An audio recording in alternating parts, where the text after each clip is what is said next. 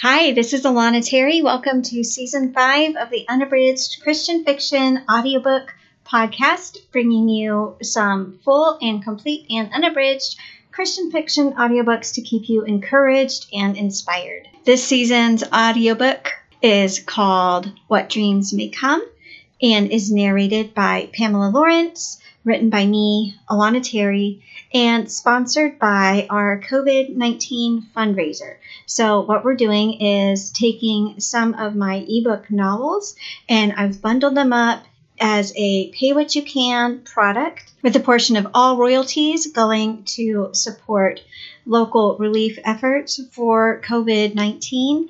If you want to be involved in this fundraiser, it's going to be for a limited time. You can check it out at alanaterry.com slash novels. And now enjoy today's episode of the Unabridged Christian Fiction Audiobook Podcast. Chapter thirty-five. Come on, kitty, time to wake up. Susanna tried to remember if her mom always ran into this much trouble, rousing Kitty from her afternoon naps. She touched her sister's forehead. She didn't feel hot, but she'd been acting more tired than usual, taking more time to wake up, sleeping longer each afternoon. Maybe it was the winter. Or was she depressed? Susanna didn't even know how to begin guessing if it was something like that. Should she call Doctor Bell?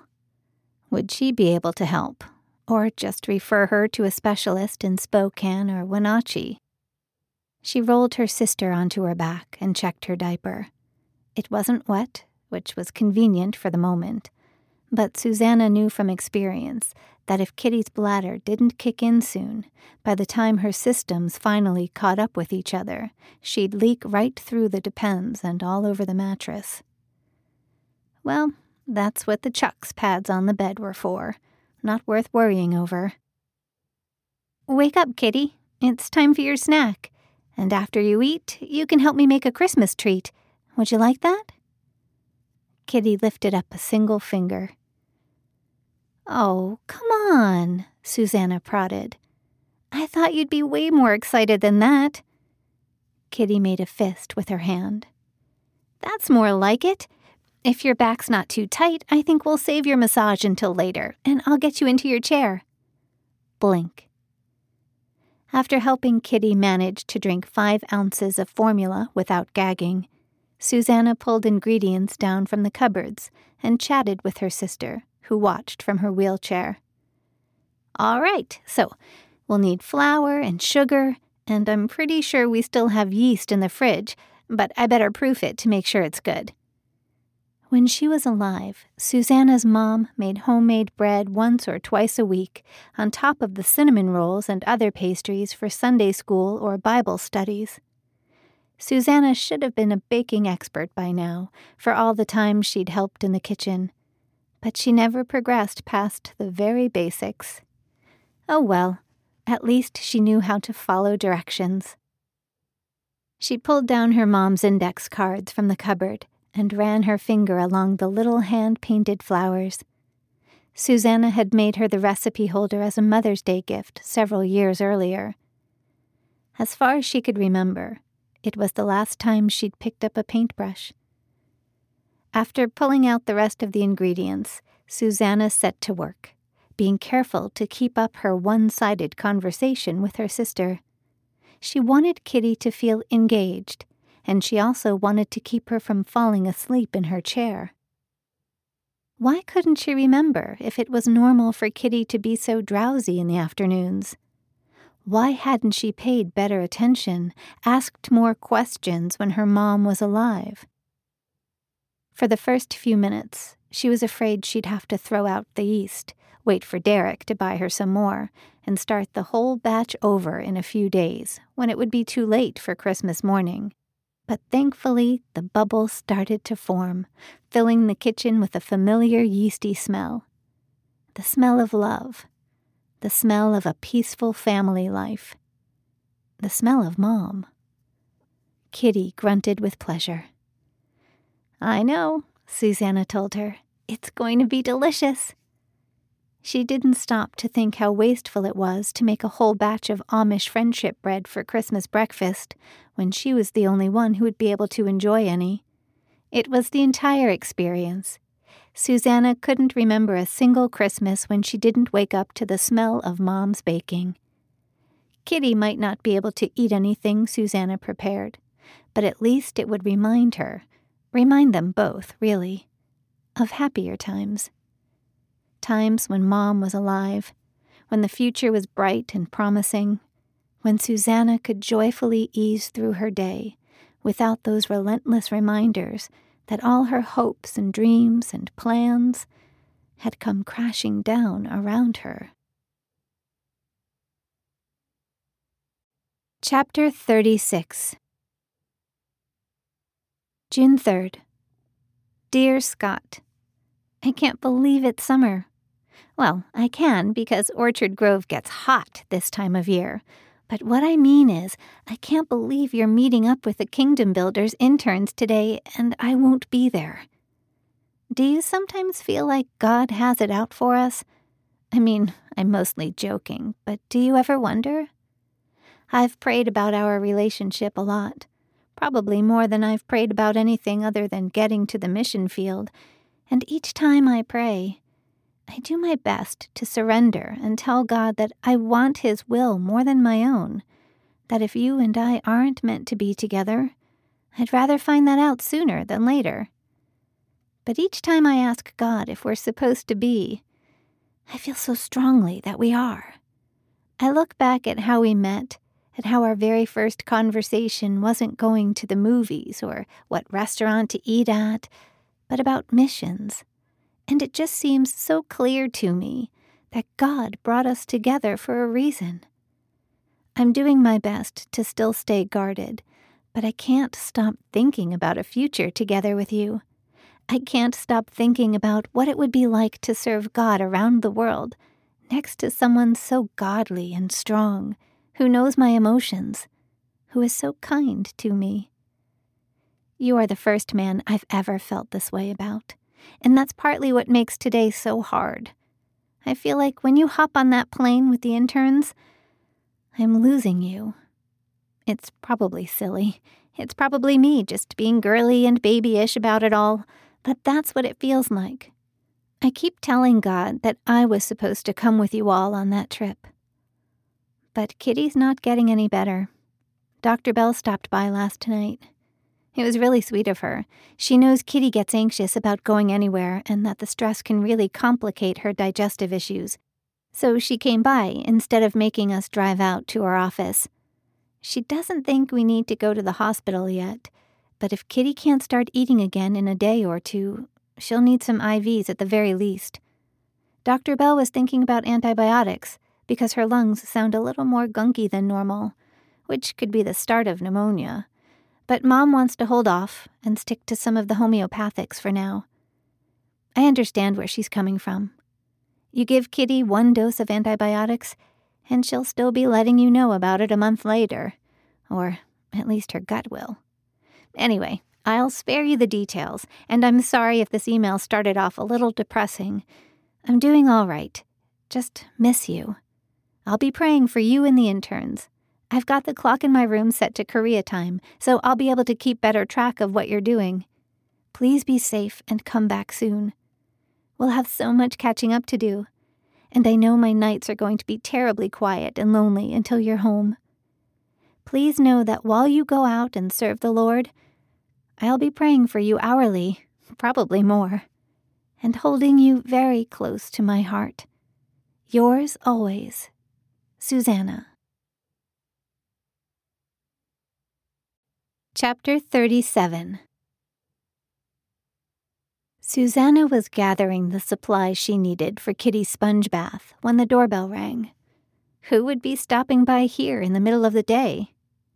She made sure her sister was comfortably propped up with her pillows and then trudged to the front door. She had no idea why she was moving so slowly. Usually the holidays made her feel renewed and energized, but this year she only felt exhausted. She peered into the peephole, surprised to see who it was. She opened the door. Hi. She knew she must be desperate for company if the sight of Ricky Fields could bring such a rush of warm relief. Would you like to step in? He cleared his throat and kept his eyes on Susanna's feet. I can't stay long. He held out a colorful tray of Christmas cookies like a protective shield. My mom made these for you. Said I should drop them off. Said she remembered how much your mom liked baking and worried that maybe you and your sister didn't have anything nice for Christmas. In all the time she'd known Ricky Fields, she wasn't sure she'd ever heard so many words come out of his mouth at once. He looked both exhausted and flushed from the effort. That's really sweet. She took the tray, which he seemed somewhat reluctant to hand over. Why don't you come in and say hi to Kitty? He cleared his throat again. Susanna wanted to cough on his behalf. I can, but only for a minute. Mom's in the car waiting. He offered a sheepish grin. That's fine, Susanna said. She's been pretty tired this week anyway. Yeah, Ricky answered. I know what you mean. Susanna had no idea what he was talking about, but she waved quickly to Missus Fields, who was parked in the driveway, and stepped aside to let Ricky through.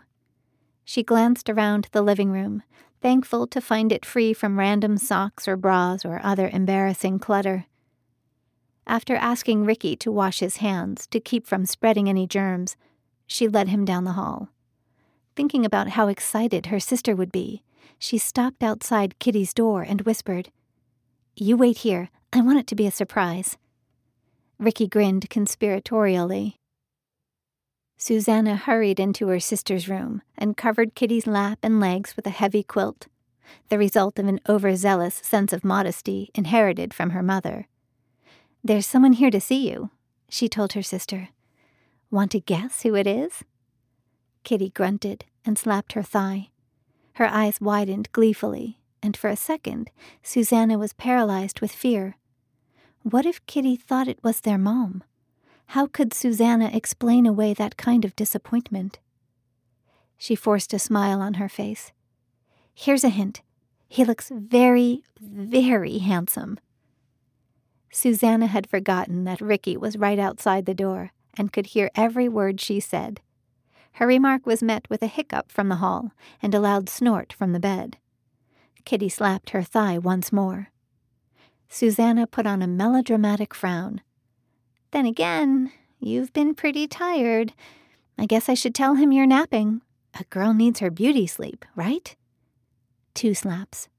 Susanna shrugged. All right, I guess I can let him in for a minute, but you better behave yourself, or you'll be in big trouble, got that? Even while she tried to sound firm, she couldn't keep the grin off her face. She reached into the hallway and beckoned a somewhat sheepish-looking Ricky inside. Kitty tensed up every working muscle in her body.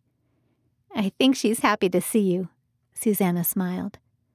Ricky stepped up to the bedside, no longer hiccuping. Hi, Kitty. How's it going? Susanna was about to answer for her out of habit, but then stepped back against the wall and waited. That's a pretty nightgown, Ricky told her. Is it one of the ones your mom made for you? Kitty lifted one leg, and Susanna automatically translated, yes. I like it. Ricky paused for a minute, and as she stared at his back, Susanna realized his shoulders had broadened out quite a bit since the night of the homeschool prom. Ricky shoved his hands into his pockets. Well, I gave your sister some Christmas cookies. My mom made them special for you, too. She wanted you to have them. I've got to go now, but if it's all right with you and your sister, maybe I'll come say hi again. Would that be okay? A kick, two blinks, and a smile so big there was no need for an interpretation. Ricky finished saying goodbye, and Susanna followed him down the hall. That was really sweet of you. Let me grab my boots, and I'll say thanks to your mom. You don't have to do that, Ricky insisted. I mean, the walkway's really icy. I wouldn't want you to slip. Susanna hadn't left the house since she'd gone to church last Sunday. She'd had no reason to worry about the condition of her walkway. "You got any salt?" Ricky asked. "Or maybe some gravel? I could stand it down for you real quick before I leave." "Don't worry. I'll take care of it later." "You sure? It's no problem if you just tell me where everything is." "No," Susanna insisted, embarrassed to admit she had no idea where to start looking for anything like that. "I need an excuse to get some fresh air anyway. Uh, tell your mom thanks, and I'm glad you came in to say hi to Kitty. She'll be talking about your visit for weeks." Ricky gave her a quizzical glance and then a shrug. "All right. Have a good night." "Yeah, you too." Susanna realized she didn't want him to leave. She was about to tell him there might be some ice melt in the garage, but he was already out the door and down the walkway. "Merry Christmas," she called out after him, but her words died in the cold air, and he didn't turn around. Thanks again for listening to the Unabridged Christian Fiction Audiobook Podcast. This has been What Dreams May Come by me, Alana Terry, narrated by Pamela Lawrence. This season of the Unabridged Christian Fiction Audiobook Podcast is sponsored by our fundraiser for COVID nineteen relief work, which you can find out about more when you go to alanaterry.com slash novels. This page will have a link to our fundraiser for as long as it runs. I hope and pray that you stay safe and healthy. I want to thank you again for listening, and we'll talk to you real soon.